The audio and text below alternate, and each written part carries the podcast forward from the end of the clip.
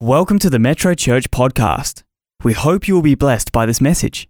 For more information about Metro Church, visit our website at metrochurch.org.au. I want to speak to you tonight about something that uh, I hope will help you in the world in which we live right now. You'll never make sense of the Old Testament. That was so such nice playing. You guys can just can you play for the next 20 minutes while I'm Come on, yeah, come on, I'm not gonna be long. Just keep playing, you're doing great. Hi everyone online, join with us.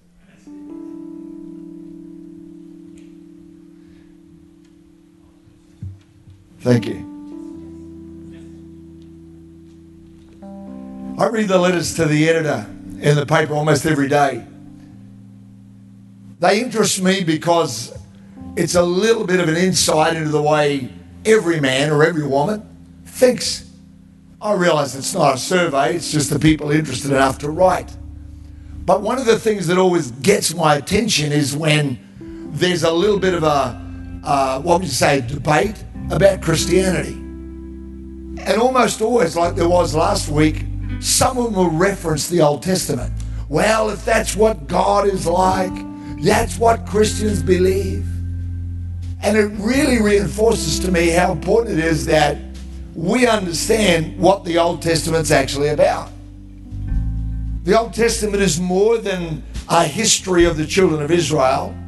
It's actually the story, the whole of it, about how God wanted a people that he could have relationship with. You can't make sense of the Old Testament without going into the New. Because the Old Testament shows us all the things that don't work. The New Testament shows us God's answer. The Old Testament story is most of it about a people that are in bondage, a people that are totally under the thumb of forces outside of their control. And then God delivers them out of that place and starts to make out of this rabble, because that's what they are. They've never had to govern themselves, they've never had to think for themselves. And God takes them out of that place and begins to make a nation of them. Much of the Old Testament is about building people into a, a community that think the same and share values. They start to learn how to be overcomers. They fight battles. We were singing about that a bit earlier. Because they've never been overcomers, they've always been overcome.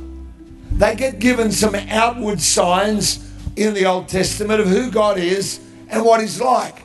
It's almost like God was giving them pictures and saying, This represents something. I'm going to show you the reality of it later on in the New Testament. The full revelation is only going to come when Christ is revealed.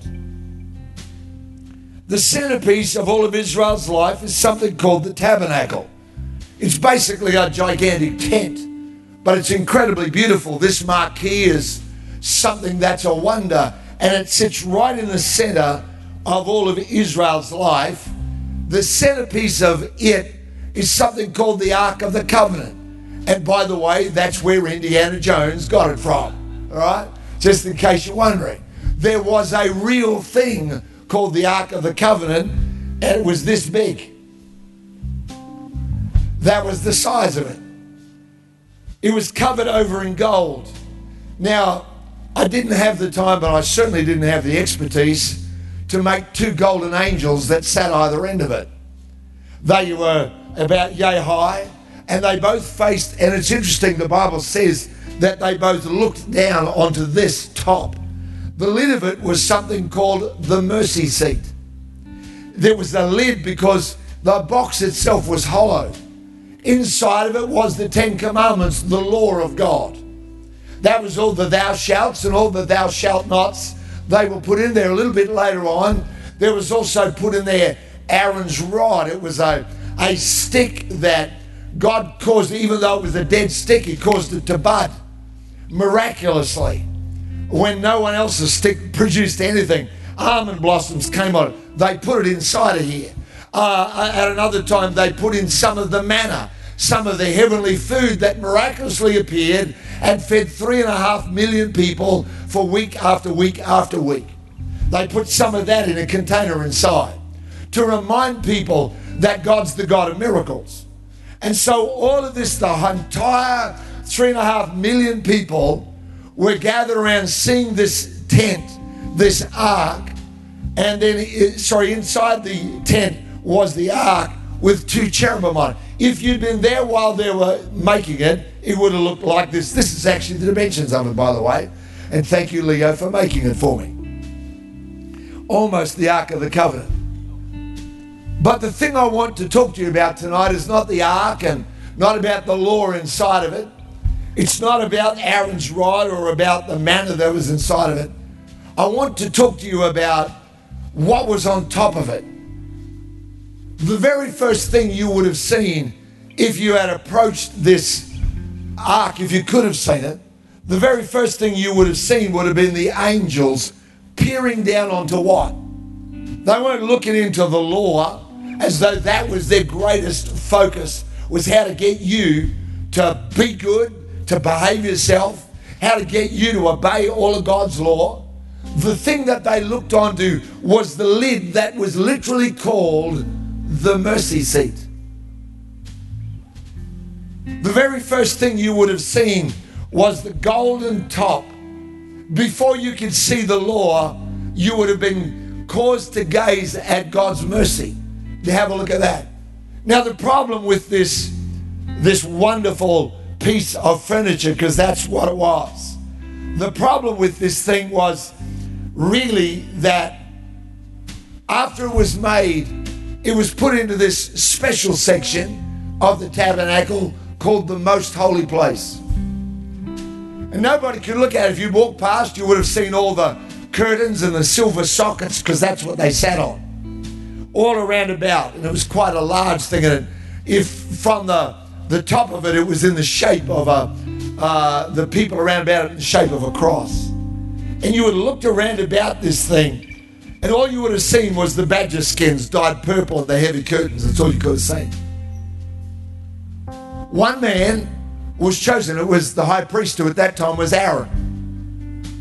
At one time of the entire year, one day a year was called the Day of Atonement, still celebrated by Jewish people. On that one day of the year, the high priest got to come inside the curtains and he got to go inside the holy place. And on one day a year, the high priest got to look at the mercy of God. The people who lived outside had all the rules. They were told all those, and they were common knowledge for everyone. So you've got this whole community that all they know about God is God's judgment. They know about a God who's given us laws that we have to obey and there was a whole bunch of those for all different kinds of things. Again, remembering that he's why is he giving so many laws? Because these are people who've had none. It's been dog eat dog, every man for himself. There's been no sense of values or morals amongst them. They've done whatever they felt like. And God gives them all these laws because He's going to create community out of all of these people. So that's the way everybody else in the children of Israel, that's what they get to live with. One man, one day a year, gets to go inside of there and he gets to see the mercy of God. Exodus 25, verse 17. You'll make a mercy seat of pure gold. Two and a half cubits shall be its length. A cubit and a half is its width. You'll put two cherubim of gold, hammered work, You'll make them at the two ends of the mercy seat, one at one end, the other at the other end. They'll stretch out their wings above, covering the mercy seat with their wings, and they'll face one another. The faces of the cherubim shall be towards the mercy seat. You'll put there uh, the mercy seat on top of the ark, and in the ark you'll put the testimony. That's the law that I re- referenced before. Watch this. And there I will meet with you. God and Son going to meet you when you lift the lid. God doesn't want to meet people around about his law. He said, I'm going to meet you around about my mercy. There I will meet you. He said, Watch this, it gets better. And I will speak with you from above the mercy seat. Listen, all the attempts I've spoken to people all the time is saying, I'm trying harder to be good. And I go, that's awesome. But can I say to you, God wants a relationship with you, not a behavioral modification program out of you. God is not looking for people that know how to nod and bow and how to. I'm not saying that behavior doesn't matter, because of course character matters to God. He wants to make us like Christ. But He can't make you like Christ from out of the law. He says, No, He says, I'm going to meet with you around my mercy. I'm going to speak with you around about my mercy. As I've already said, this place, one man, one time a year, gets to go in there. Everybody else outside has only got law. And I think about that and I think how many people that I know. And in every country, I don't know how many I've been to now, but it's a lot. I've been into countries that were nominally Christian. I've been into ones that were atheist based, and I've been into ones that were other religions based. Everywhere I've ever been, I've seen how much people are crying out for a relationship with God. I've been to places where people's level of devotion in their religion is extraordinary. They'll give up certain foods, they'll carry out certain practices, they'll do all manner of things, hoping that somehow or other the law will get them to God, rules will get them to God. Way back there, God said to these people, I'm hiding this away because I want you to see what life is like without relationship with me. Because there's coming somebody that's going to change all of this. Let me take you quickly to Hebrews chapter 9, verse 23 and verse 24. This is in the New Testament now, but it's talking about the Old. And it says, This is why the tabernacle and everything in it, watch this, were copies of things in heaven. If it's a copy, the thing that came first was not what the children of Israel saw, it was what existed in heaven. Think about that a minute. It means that long before Moses and uh, Bezalel, who was the artisan, made this magnificent and beautiful thing that Indiana Jones went hunting for, long before that was made, God said, This is what I've got in heaven. He said, I've got an ark of covenant that's an agreement that I'm going to make with people. But the first thing you'll see when you come to God's covenant is not the laws of God, but it's the mercy of God. He says that's what's there. This is a copy of what is already there. It's what God sees every moment of all of eternity. God looks at His mercy and says, That's where I want to meet with you. But here's the really amazing thing.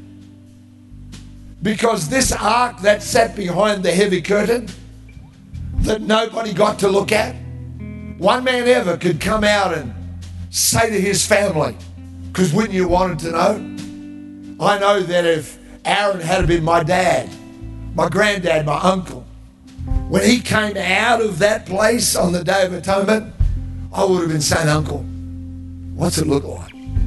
Uncle, I never saw it. Is it just like a gold box? And he would have told you that it was a lot more than that. Because God said, I'm, That's where I'm going to meet with you. And the glory of God and the presence of God. And oh, I wish somehow or other I could demonstrate this. When Aaron walked in there, he never saw a gold box and two angels. But what he saw was the living presence of Almighty God. Waiting there. And he heard the voice speak to him out of that presence. And he got wisdom out of that presence. All the amazing things that flowed out of that came to this man. But, you know, after he'd gone in there and came out, that was the Day of Atonement. And the next day was another 364 days to wait or the Jewish calendar, another 359. And so they had to wait for that next moment to come. And I want to finish with this. Look at Matthew 27, verse 50 and verse 51.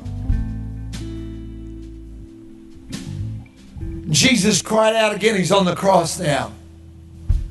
And he cries out with a loud voice and he yielded up his spirit. No one killed Jesus, Jesus gave his life.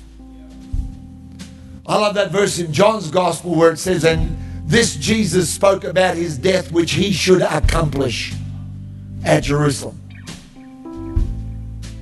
Nobody I know accomplishes death. Jesus accomplished it. He said, I'm doing this. I'm becoming the sacrifice. And I want you to see what happens next. He yields up his spirit, verse 51. Then behold, the veil, the curtain that surrounded all this was torn in two. watch this next bit, from top through to bottom. If a human being had done it, it would say, and it was torn into from the bottom to the top. But it wasn't man making a way, it was God making a way. And God reached down out of heaven and tore the veil, the curtain in half. What does that mean? It, it's really God saying at the death of his son, everybody now gets to come and look into the mercy of God. Everybody now gets to come and see before they see the law. They get to come and see God's mercy. Many people still today think that God is all about thou shalt not, thou shalt. But God wants to give everyone a look at this at his mercy seat. One more thing I want to say. One man got to go once to the mercy seat. Only once. I don't know how often you need to go. My suspicion is that most of us need to go at least once a day. Most of us probably at least once a day are going to go, miss that. Oops. Oh God, I'm sorry about that. I love the fact that God didn't just he didn't rip the curtain and then sew it up. He didn't rip the curtain and then go, that's enough. He said, I'm ripping it permanently so that you, whoever you are, no matter who you are, you don't have to be a high priest and born into the Christian family.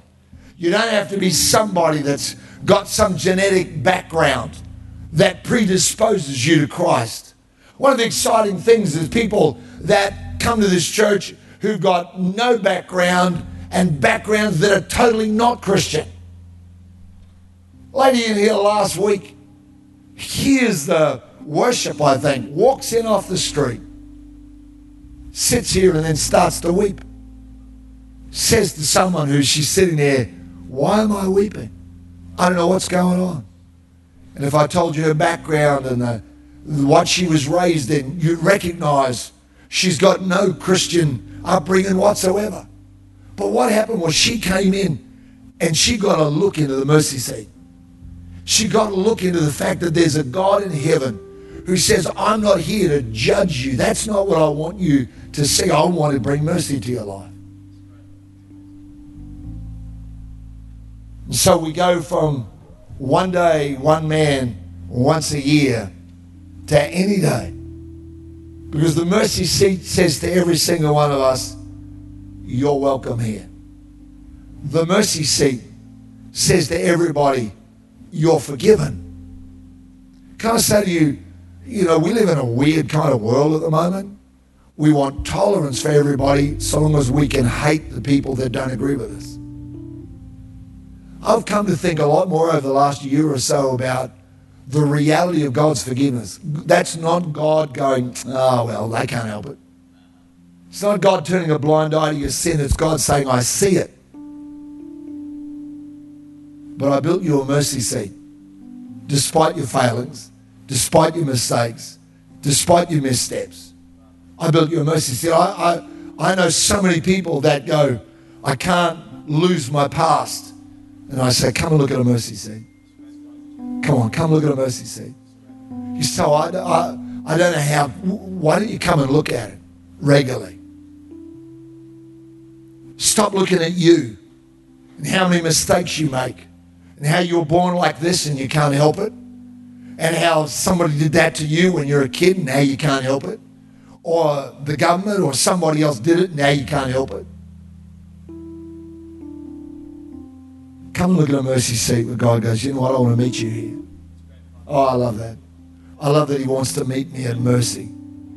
I love that He's not trying to pretend that I'm better than I really am. I love it that He's saying, I want to meet you here. Amen. Let's pray. That is who you are. We've been singing it. That is who you are. I know that there are people and you're a part of this service. You're either in the building or you're online. You say, Geoff, oh, I so need to look into God's mercy. Oh, so, oh, so do I.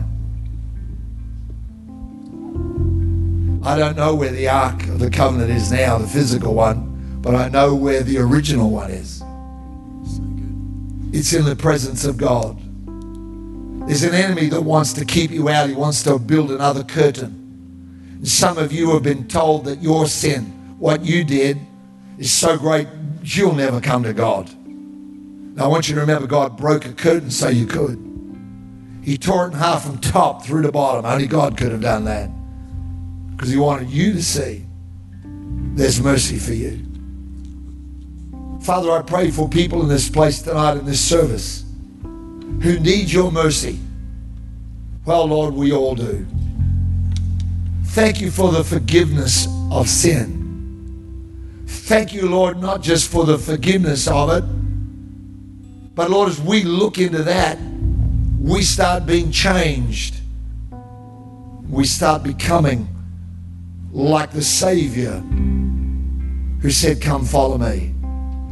Thank you for that, Lord, in Jesus' name. Lord, I pray for anybody in this service tonight who has never said yes to Jesus. Maybe, Lord, it's because they've seen other people say they were Christians and not live it out, or maybe it's just because they never ever heard about it. But tonight, Lord, they want to say yes to you. I pray, God, tonight as they do that, their heart will just open up. They'll realize there's a God waiting to come into their life and walk with them from this day on. In Jesus' name, amen.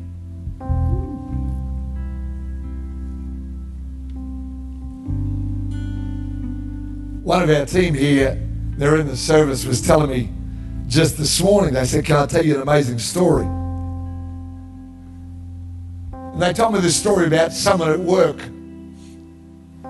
This person comes from a nation where it's not Christian at all, completely different. But this person was going through some difficulties, and so they said to this guy in our church, they said, Will you pray for me? Something about you, you know. I, I think you know God better than I do. Will you pray for me? So this guy said, Sure. So they did that in the workplace. And then this guy pulls out one of these. It's a card, they're available outside. Says, Say yes to Jesus. Text yes to 0488 826 392. Or if you're outside of Australia or you'd rather get it, the help and encouragement via email, then you go to yes.metrochurch.org.au. A couple of days later, this work colleague on a construction site comes up to this guy in our church and says, I said yes. He said, I love that stuff I get every day. And has gone through the entire 30 day series and has signed up for the next 10 day one. Saying, This is amazing. I'm learning so much.